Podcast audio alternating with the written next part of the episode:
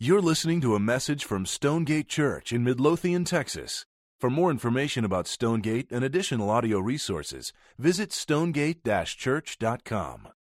Okay, if you've got a Bible, go ahead and turn to Mark chapter 11.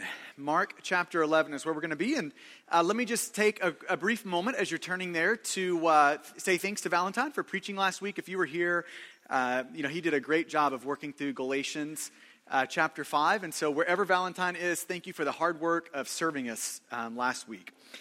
Okay, uh, Mark 11 is where we are. And let me kind of set up this passage by uh, kind of reorienting us to the, to the book of Mark.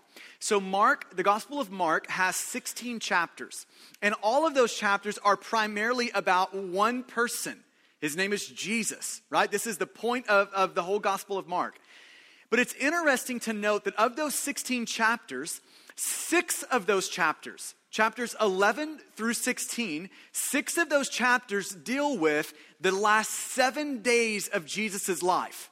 Now that's interesting when you think about 16 chapters to, to take the life of Jesus, and six of those, a huge portion, you know, portion, settles in over these seven days, his last seven days, a Sunday through kind of a Saturday into Resurrection Sunday. Six chapters deal with that. Now, the Gospel of Mark is showing us something there, that those last seven days are important, very important. I think it would be fair to say it this way that the last seven days of Jesus' life are the most important seven days in the history of the universe. They're that important. They, it, maybe you can think of it this way it's the epicenter of redemptive history, is this seven day period.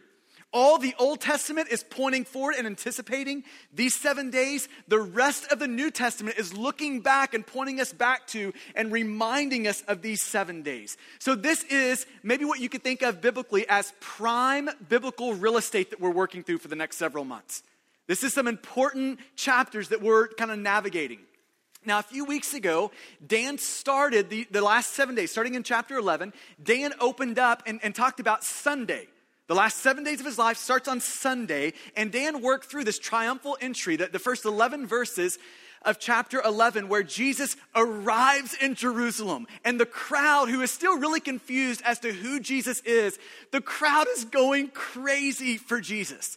And when the crowds settle, I want you to look at Mark chapter 11, verse 11. Here's what happens on that Sunday when, when the crowds settle down. Verse 11. And he entered Jerusalem and went into the temple. And when he had looked around at everything, as it was already late, he went out to Bethany with the 12. So here's what happens on Sunday Jesus shows up, crowd is going crazy. The crowd settle down, and the first thing Jesus does is walk into Jerusalem and into the temple. And he looks around and he observes the spiritual condition of the people of Israel. And what he sees in the spiritual condition of the people of Israel in the temple is that there's all of this religious activity going on. All of this religious stuff happening, but it is void of the substance. It is void of hearts that are actually worshiping God and praising Jesus and loving Jesus. They've got all the religious external things happening, but they're missing the substance. They're missing the inner reality of a heart changed and transformed by God. Now, what Jesus saw on that Sunday sets up what happens on Monday, and Monday starts in verse 12. So in verse 11, Jesus observes the temple, he does nothing. He leaves the temple, goes back to Bethany with the disciples, and, and rests on Sunday night. And on Monday, he wakes up, and verse 12 goes down. Now, I want you to think about the, the, the passage that we're going to be dealing with, verses 12 through 25, in three scenes. Here are the three scenes. Scene number one is on Monday morning. Jesus wakes up after observing life in the temple, and he interacts with a fig tree, curses this fig tree. Scene two is going to be Monday afternoon. After they get into Jerusalem, Jesus goes into the temple and he wrecks shop in the temple. This is a Jesus that we aren't overly familiar with. He's turning over tables, that Jesus comes out. And then he goes back home to Bethany on Monday night, and then he comes back to Jerusalem on Tuesday morning and interacts with the same fig tree they they dealt with on Monday morning. Those are the three scenes we're going to work through this morning. Now, let me encourage you to do something. Um, rather than taking notes this morning, why don't you just take a step back, like lay down notes, pencils, paper, all of that, and why don't you just look at the Bible this morning and allow God to speak to you without like trying to take notes? It's going to be hard to take notes. There's really not a lot to take notes about this morning. So I'd love for you just to, to sit back. You know, the purpose of preaching is to leave an impression in the moment. And I, I want to make sure that happens. And I don't want you to be distracted by trying to write miscellaneous stuff down. So just sit back, Bible in hand, right before you, and, and let's work through these three scenes together. So we start in scene number one. Scene number one is Monday morning. Jesus is back on his way to Jerusalem, and this is where you pick it up in verse 12 of Mark 11. Mark 11, verse 12 says this On the following day, when they had come from Bethany, he was hungry. And seeing in the distance a fig tree in leaf, he went to see if he could find anything on it, something on it. When he came to it, he found nothing but leaves, for it was not the season for figs. And he said to this fig tree, May no one ever eat fruit from you again. Strong words to a fig tree. And his disciples heard it. Okay, so I, I want to I want you to try to picture, kind of put yourself in the story and see what's going on here. Jesus is hungry. It's Monday morning. He's just kind of done the whole temple observation thing, seeing the spiritual kind of condition of the people on Sunday. It's Monday. They're walking back to Jerusalem and he's hungry and he sees a fig tree. And when he looks at the fig tree from a distance, you would, you would swear that the fig tree would have to have figs on it. It looks so good externally. There's leaves everywhere. It looks, it looks great. But upon further inspection, when he goes up to the fig tree and looks at it as he wipes away the leaves looking for figs, here's the problem there are no figs on the tree. And so in verse 14, in light of looking great, the appearance is great, but there being no figs, in verse 14, Jesus applies some verbal herbicide. He curses this tree and it dies. Curses it. In light of all of this leafy stuff, but no figs, he is showing his displeasure of that. Okay, so the question is, what in the world is going on here? Especially in light of verse 13. Look at the end of verse 13. I think it's just an interesting little parenthetical note here where it says, For it was not, it was not even the season for figs. So, I mean, it seems kind of odd on the surface that Jesus is hungry. He goes to a leafy looking fig tree that he's wanting figs from, and it's not the season for figs, and it doesn't have figs, and he curses it. That seems weird. So, let me just try to explain what's going on here. Throughout Mark's gospel, he's got all of these little parenthetical explanations like this. And this one in particular is meant to do something very specific. That little parenthetical note of, he comes to the fig tree, wanting figs, but there's no figs because it's not the season for figs.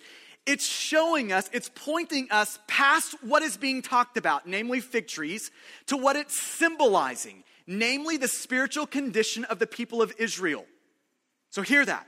What that last little note of verse 13 is, is doing, it's raising our eyes above the present little circumstance of a fig tree without figs and it's saying, lift your eyes above that. Let this be a picture for you now of what the spiritual, spiritual condition of the people of Israel is like. So let me just say this as clearly as I can here. The point of these couple of verses here, 12, 13, and 14, is not to give you kind of an episode of what happens when Jesus gets hungry, right? He gets testy and things get cursed. That is, that's not the point of the passage. The point of the passage is Jesus is saying, Look at this fig tree. Do you see this fig tree? And this one in particular is leafy. It has the external appearances that there would have to be fruit on it, but it's got no fruit. And this particular fig tree is a perfect reminder and picture of the spiritual condition of the people of Israel.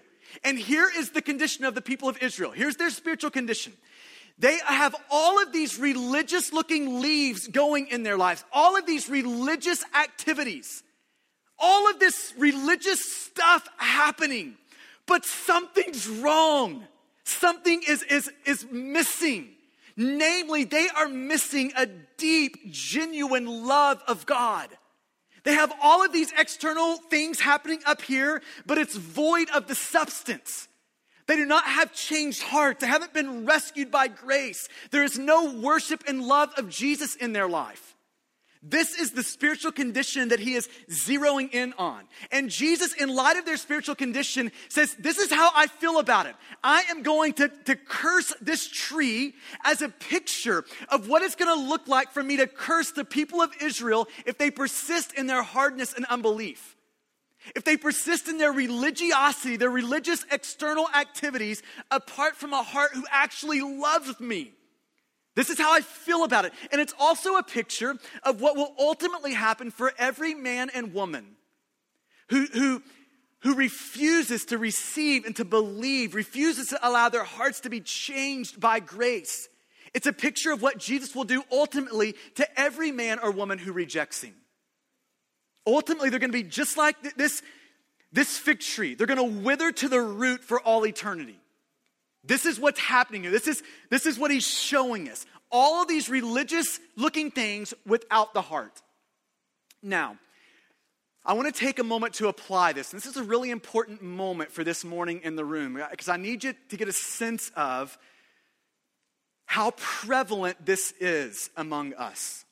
Not just back then, but among us. A lot of religious leaves, a lot of religious activities without a heart that has been changed by God. And maybe I could say it this way Of all the places for a Christian to live in the year 2014, I am convinced that one of the most spiritually dangerous places for you to call home is Dallas, Texas. It was interesting. Several years ago, Christianity Today did an article on Dallas. And it was really kind of an article about the Bible Belt culture, that whole thing. And do you know what it called Dallas in that article? The buckle of the Bible Belt. That's your home, right? And so now, now before I just gloss over that, I, I want to first say that there's a lot of great things that come along with that. There's a lot of wonderful things that are attached to that. But at the same time, there are a lot of very dangerous things attached to that. And let me sit on that side, the dangerous side, for a moment. Here's what makes our culture so dangerous is there are thousands and thousands of people this morning in our area that are going to be in church and for so many of those people, they're not in church because they have a genuine love for Jesus. They're in church because culturally it's the thing that people do. It's like what your family does, it's what your friends do, it's what your coworkers do, it's what your brothers and sisters do. So, so it's what you do. It's what they do. It's what culture does around us. But I want you to get a sense of that. That's the culture you live in. We live in a culture that has a lot of external religious things happening. Like there's a lot of churches there's a lot of people who fill a lot of churches. Those churches are doing a lot of things. The people who fill those churches are doing a lot of religious looking things, religious activities. They're in church this morning, Bible in hand, family in tow, kids in ministries getting taught, them worshiping and listening to preaching, and all of these things, even serving. That they would say the token prayer before meals. They've got their Bible on their nightstand. All of those things are happening. All the religious external things are there. The religious activities, the religious leaves, they're present everywhere. But what is so lacking in our culture is a genuine love for Jesus underneath all of that. That's, that's the issue. And what is so fearful for me, like this is literally what kept me up last night thinking about this and just praying for us, is if we're not careful in the midst of all of these, you know, religious trappings and religious activities that are so prevalent in our culture, without a heart that loves Jesus underneath them, if we're not careful, we are actually going to be seduced into thinking that that's what Christianity is. And it's not. It's not.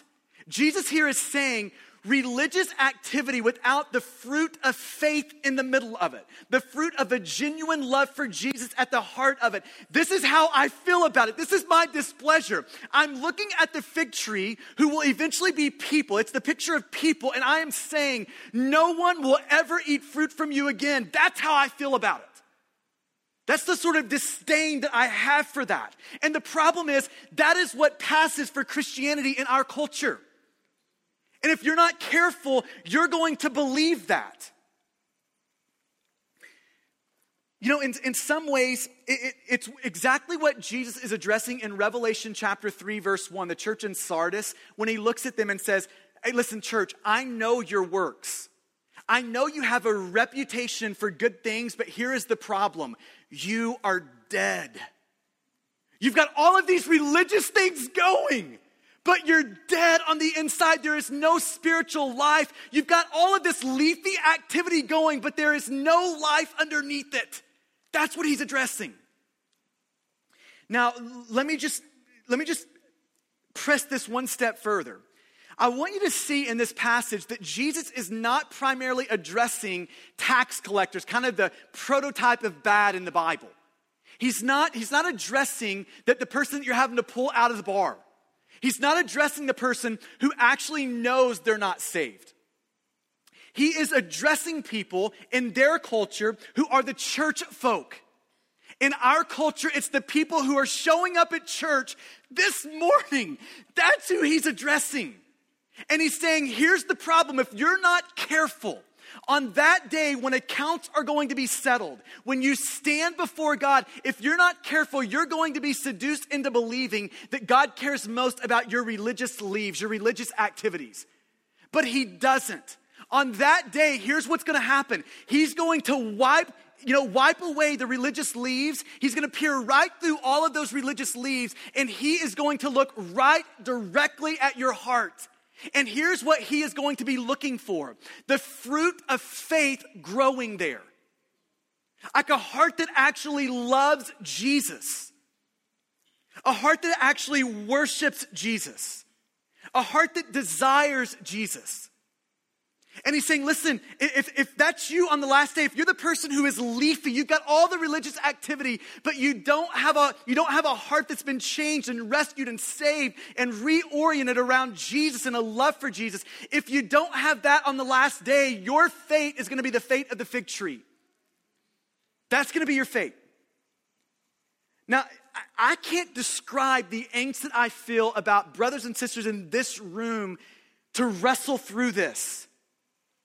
Because this, he is talking to people just like us in our culture who would appear on a like at a church just like this on a Sunday morning. We are who he is talking about here. Maybe I could say it this way that the problem in our culture is that the, the prevalent view, the prevailing view of what it means to be a Christian goes something like this. At some point in your past, you have said a prayer at some point in your past, you have walked down an aisle, you have filled out a card, you have had some sort of a moment at, you know, at some point in your past where something like that has happened with or without a genuine love of Jesus. That's the prevailing picture uh, of Christianity in our culture. But that is not the Bible's picture of Christianity. See, the Bible's picture of what it means to be a Christian, I think you could summarize it in Psalms 42 1. As the deer pants for the water, so my soul pants after God. That's a Christian. Someone who, behind all the religious activity, has a deep and abiding and flourishing and growing love of Jesus in their life. Now, let me just take a moment to ask the question in the room Is that you? Now, seriously, just be honest with yourself. Because you can lie to yourself on this all day long. You can pretend all day long. But I'm just telling you, there are eternal ramifications for you pretending in this question. Like when you push the leaves aside, all the activity aside in your life, and you take a good, honest look at your heart, is there a genuine love for Jesus there? That's the question. That's what Jesus is looking for. And we would do well this morning if we would consider that about our own heart. That's scene one. Jesus addressing the religious activity void of the substance of a love and a faith and a trust and a hope in Him. Now, here is scene two. Scene two is in the temple. You pick it up in verse 15. Now, what happens in the temple is a play out of what happens with the fig tree. So, so think about this the fig tree is the picture of leaves without fruit all this religious activity without the fruit of a deep, genuine love of Jesus in the heart of the people of Israel. Now, what you're going to see play out in the temple is one expression of what that looks like in life. Like when you have all the religious activity going on without a heart that's been changed and transformed and actually loves Jesus, this is one expression of that. This is what it looks like. This is what Jesus saw in the temple to lead him to curse the fig tree. And, and here's how I could summarize it this fruitlessness, this leaves without fruit, was expressed through trivializing God. This is what's going down in the temple. This is what the people of Israel are doing in the temple. So let me kind of read the passage and, and work through this with you. So look at verse 15. Here is, here is the picture of, of the people of Israel trivializing God in the midst of their religious activity without a heart for God. Here's how that shows up. Verse 15. And they came to Jerusalem, and Jesus entered the temple.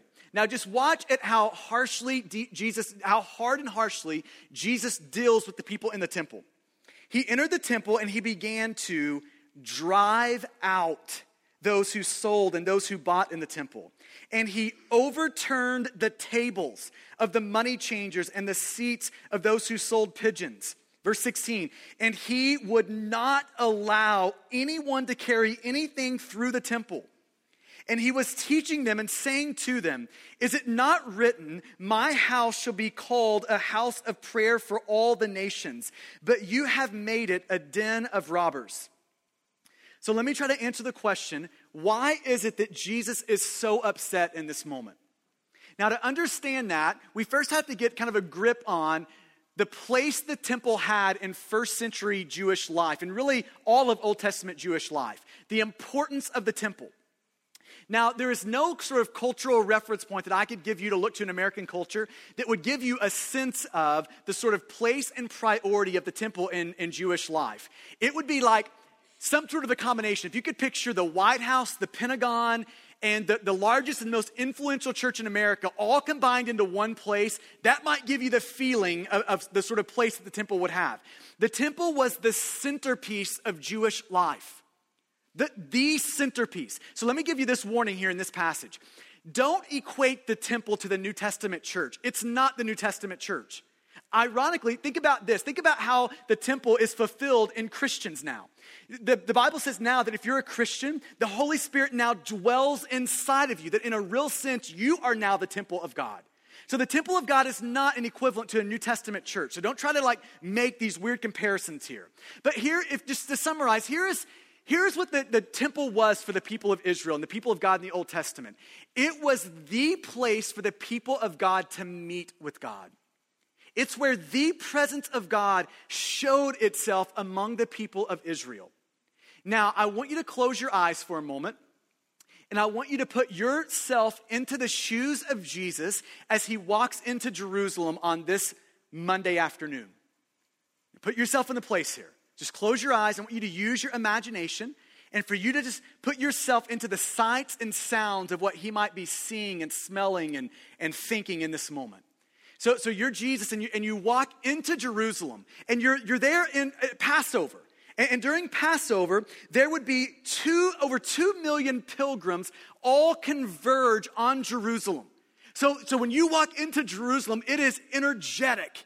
There is, a, there is an electricity to the air. There is a buzz to the air. It's full of people and full of life and full of things happening. And you enter into Jerusalem among this crowd of people, and you, along with the two million pilgrims, begin to move toward the temple. And you finally make it there, and you're jostling kind of for position among all of these two million people, all heading in this direction. And, you get there, and you begin to work up the steps along with this massive crowd of people. I mean, you're having to weave through this crowd, this line, as you work your way up the steps to the court of the Gentiles. Now, the court of the Gentiles would be a, a courtyard that was roughly 500 yards long by a couple of hundred yards wide. It was a massive courtyard. And by the time you, you walk up to these steps and you get to the court of the Gentiles, it was the court where the Gentiles could come. Non Jewish people could come and see and meet God. It was the court for the nations to meet God.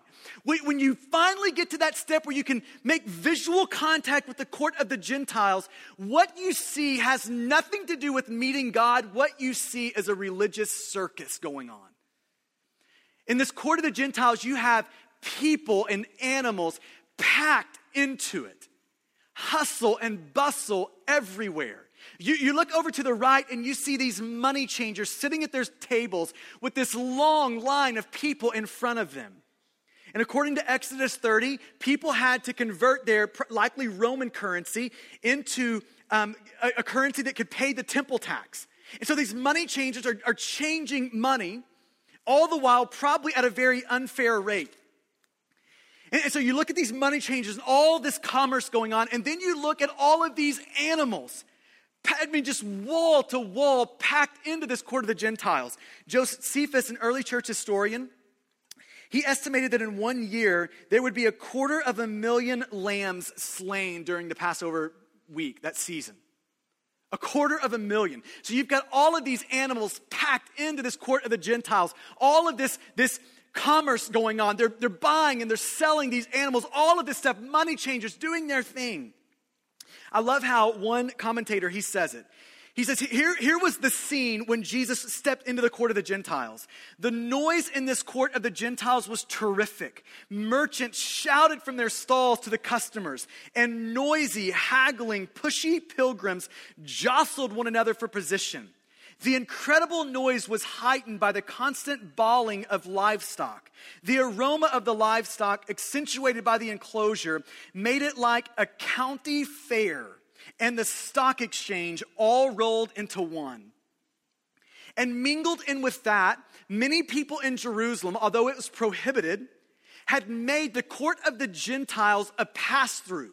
So, to get from one side of Jerusalem to the other, instead of walking around the temple, they would cut right through the temple. No concern for meeting God, only for a shortcut to get where they wanted to go.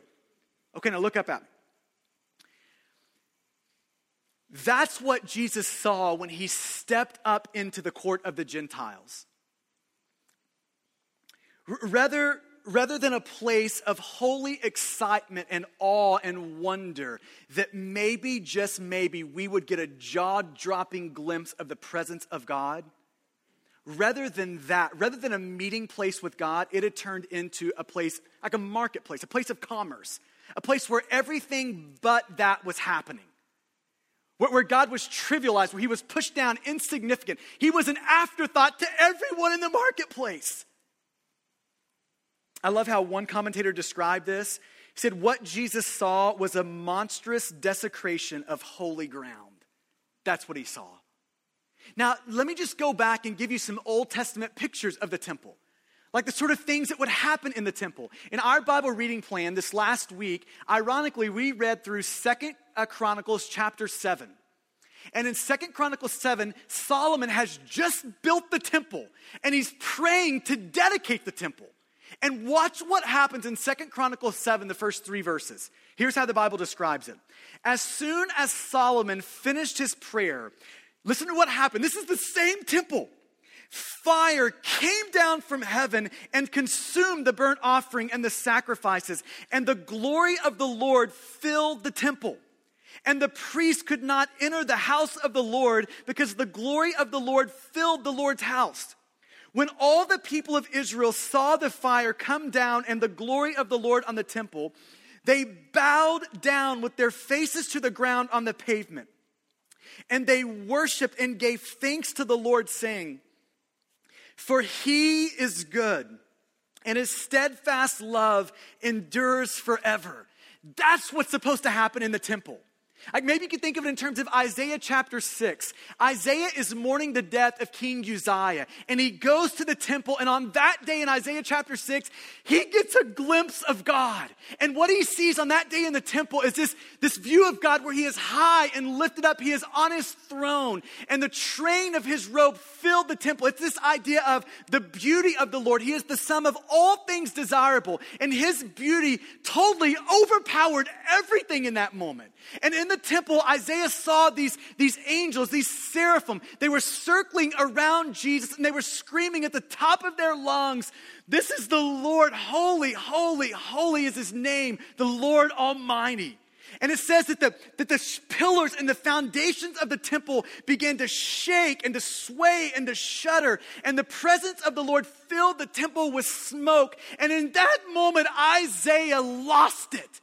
He was wrecked by the presence of God. In response, he says, Woe is me, For I am a man of unclean lips. For my eyes have seen the King, the Lord Almighty. That is what's supposed to happen in the temple. But rather than that, you got this, where God is an afterthought to him. This massive, huge reality that is God and the presence of God meeting with his people has been overcome by a marketplace. Rather than God being center stage, he is trivialized. He is pushed down. He is insignificant to everyone in the court of the Gentiles. And that's why Jesus comes out with, with fury. This is why he is turning over tables. Now, think about the big picture here. The big picture is Jesus is addressing the spiritual condition of the people of Israel. Here is their condition. They've got all of this religious activity, but no heart that's worshiping Jesus, no heart that's loving God. God is an afterthought. Here's how, here's how that fruitlessness, all of these leaves without the core, without the substance, here is how that is showing itself. It's showing itself in a God who is just smashed down and really small. He's just an afterthought in your life. He's just trivialized. The market is more important to them right now. That's what it looks like for there to be religious leaves in your life void of a heart that actually loves God. So, so let's take a moment to press this down. One of the ways that you can know if you've got a lot of religious leaves but no heart, that you, are really leafy but no spiritual life, one of the ways that shows itself is by God being trivialized in our life, by God being really small and insignificant. Okay, now hear me here. It's not that you don't like God, it's just that you can't really find time for God.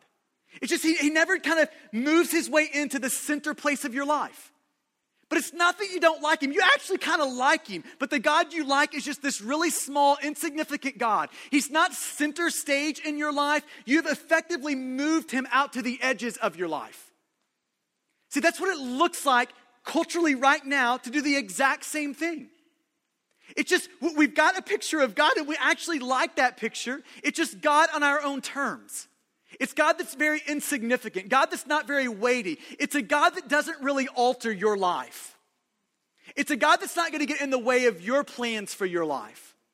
It's not going to get in the way of how you want to spend your money, how you're going to do your marriage, how you're going to raise your kids, how you're going to do your life. It's just a God that doesn't get in the way of all that. You like him, he's just not that significant. So, can we just take a moment here and just ask the question? Let me just cut it to its core and ask it like this is Jesus important to you? Is he important to you? Let me just cut it right to the core. What Jesus is addressing in the people of Israel is this they've got all of this religious activity, but here is the truth Jesus is not important to them. Everything else is important to them. Is Jesus important to you? You know how you know if he's important? On Tuesday, when your life falls apart, Jesus means something in that moment.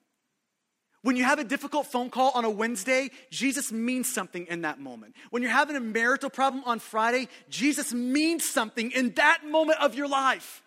He's not an afterthought. He's not on the peripheral edge of your life. He is right in the center of everything. And the thing that I so worry about for you and I is that we live in a culture who has made normal Christianity a God that's on the peripheral edge. And that is the exact version of like relating to God that Jesus is condemning here. It's the reason that he is turning over tables. That sort of, that sort of religiosity, but, but trivializing God deep in your heart, that sort of a way of relating to God is what Jesus is condemning here. It does you no good when all accounts are settled. So let me just ask this again. Seriously, don't pretend. Just honestly ask yourself the question Is Jesus important to you? And if he's not, that means something. Jesus is saying you're going to be the fig tree that withers away to its roots for all eternity. Here's scene number three. Scene number one Monday morning, cursing the fig tree, showing that the people of Israel are very religious, but they don't have a heart. They're missing the substance. They're missing a deep, genuine faith, love of God, hope, and trust in God. They're missing that. Scene number two in the temple is showing us an expression of what leaves without fruit looks like, trivializing God. But now we get to the third scene. This is Tuesday morning. After Jesus cleans the temple, he goes back to Bethany and he sleeps. He comes back to Jerusalem on Tuesday morning and they pass the exact same fig tree. And here's what you see in verse 20. As they passed by in the morning, they saw the fig tree withered away to its roots. And Peter remembered and said to him, Rabbi, look, the fig tree that you cursed just yesterday has withered. And Jesus answered them, and this is the point of the passage have faith in God. That's what the passage is after. That's what Jesus is after. Don't just do the religious external things. Put your faith in Jesus. Receive Jesus. Allow grace to totally re alter and reshape your heart to where you actually have a deep, abiding, genuine love for Jesus. That is what Jesus is after. On the day when all accounts are settled and the leaves are wiped away, this is what he is looking for faith, hope, trust in Jesus. That's the fruit. That's what he's after. Now, here comes the question how, how do we know if that sort of fruit is present? How do we know that? And Jesus is going to end by showing us two evidences of, of that sort of fruit in our life, of a deep, genuine love of Jesus. Two evidences of that. And here comes the first one. He's going to show us in verses 23 and 24 that the fruit of faith the, the fruit of like a deep, genuine love of Jesus, the fruit of that is expressed through a vibrant prayer life, a faith filled prayer life. So look at it in verse 23 and 24. He goes on to say this Truly I say to you, Whoever says to this mountain, Be taken up and thrown into the sea, and does not doubt in his heart, but believes that what he asks will come to pass, it will be done for him. Therefore, I tell you, whatever you ask in prayer, believe that you have received it and it will be yours. See, he's showing us here that here's the connection. Here is what, under the, the religious leaves of our lives, here's what, here's what it looks like when we have a deep, genuine, abiding love for Jesus. It shows itself, expresses itself in a vibrant, faith filled prayer life. So just ask yourself the question is, is prayer vibrant in your life? Is it vibrant? Like it's, it's Monday and something happens. Do you run to God in prayer? It's Tuesday. Are you thinking about God, in relationship with God, pouring your heart out to God? Is there intimacy with you and God expressed through prayer? See, this is what the sort of faith that Jesus is looking for, this deep and abiding love of Jesus. This is what it looks like, this communion with God through prayer. And, it's faith filled prayer. It's, it's prayer that, that actually takes Jesus at his word here, that we should pray believing. So, is that present in your life? That's sort of a prayer life. Are you a person that when you hit a brick wall on Tuesday, your impulse is to keep headbutting the wall through your own activity? Or do you turn to God in prayer? Like, do you have that sort of a vibrant prayer life going? Okay, now I can't read and, and mention verses 23 and verse 24 without clarifying a few things. So let me just take a, a few moments here to, to give the picture of, of these two verses together. So, on, on one side, I want you to feel in verses 23 and 24 what Jesus is saying. I want you to feel it deep in your bones. He is looking at us and he is saying this Sons and daughters of mine, son, son, my people, if you will have faith in me, that will connect your prayers to the unlimited power of God in your life. It will do that. F- faith connects your praying to a God who is all powerful, can do anything. That, the Bible says w- with him, nothing is impossible. Praying in faith connects you to a God like that. And so this passage is meant to help us feel deep in our bones that when we pray in faith, things can happen. Miraculous things can happen. And you know, we, we've been um, encouraging all of our church family to develop their top five five people in their life that are far from God that they're going to begin praying for, asking God to work in and rescue and redeem and do all of those sorts of things. And so when we're thinking about those top five, even if they appear to be so far down the road of sin, here is what this passage should show us that we should be praying with extraordinary faith, knowing that we have a God who not only can save sinners, but loves to save them. We should be praying with faith like that, fully expecting God to answer our prayer. Okay, now here is the other thing I want to say about these two verses, though. And we need to listen to this very carefully. Contrary to what many Christians would believe and many pastors preach, namely those who are in the prosperity gospel, that whole crowd. That it's, you know, you name it, you claim it, and you believe it, and you're going to get it. That crowd of people. Re- contrary to what they believe, this is not all the Bible says about prayer. So I want you to feel this deep in your bones. Pray in faith. But I want you to know this is not the only thing the Bible says about prayer and why it is that God would or wouldn't answer prayer.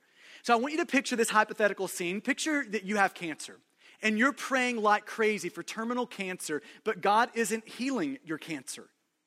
See, here is what a person in the prosperity gospel who just takes this on prayer as if there is nothing else in the Bible that, that, addresses why it is that God would or wouldn't answer prayer. They take this verse right here and take it to unbiblical places. So they would look at you in the midst of praying for healing, but God not answering it, and they would say this to you Here's the reason that God is not answering it because you don't have enough faith.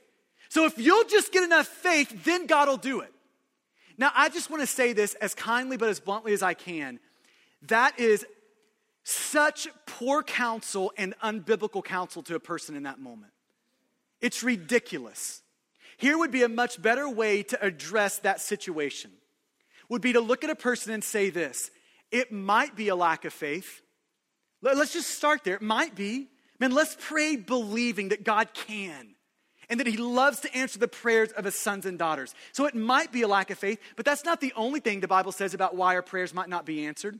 1 Peter 3 7 says, if you're a husband and you're treating your wife, you know, you're being a jerk to your wife, your prayers aren't going to be answered. So maybe husbands in the room need to feel that deep in our bones too, right? The Bible's going to say if we're in willful rebellion against God and we're unrepentant in that sin, that can block our prayers from being answered. But sometimes, and listen to this, sometimes it's just the good providence of God in our life that keeps our prayers from being answered. Sometimes it's just that God has other plans and He sees the entire picture, and His ways are bigger than our ways and higher than our ways, and He knows more than we know. And at some point, He's going to show us that His plan is perfect, but sometimes providence blocks it. So think of Jesus in the garden. Jesus in the garden is praying to his father and he's begging his father, if there's any other way for us to do this thing, saving people other than the cross, let's go that way. But you know what happens? Jesus, or the father doesn't respond to him. And that's not because Jesus is lacking faith. It's not because Jesus is sinful. The reason that God did not answer his prayer in that moment is because he has providential plans that don't encompass Jesus being spared from a cross. So, see, that can also be a reason our prayers aren't answered. So, I want you to feel that and know that, that there's a variety of those, of those reasons. But let me draw back now to the point that Jesus is saying here here is what the fruit of faith looks like it looks like vibrant, faith filled praying. Let me ask you the question is that present? I mean, can I just beg you, be honest when you look at your life? Is it present? If it's not, it's showing you something, it's telling you something. And here's the last one, and we'll, we'll land the plane here. Verse 25. He's going to show us that not only is the fruit of faith expressed through a vibrant prayer life, but it's also expressed through forgiveness. The fruit of faith is expressed through when, when Jesus has taken root in our heart, we've got a deep, genuine love for Jesus in our heart, it is expressed by us forgiving other people. So look how he says it in verse 25. And whenever you stand praying, forgive if you have anything against anyone, so that your Father also is, who is in heaven may forgive you of your trespasses. Now, I need to clarify one thing here. Jesus is not teaching salvation through forgiveness. That's not what he's teaching. What he is saying is, is that the same sort of faith that saves a person, that same faith is also a forgiving faith. It also produces forgiveness in our lives. Now, there is so much I would love to say, but I do not have time to say this morning about forgiveness. It's a big area, there's a lot of nuances to it.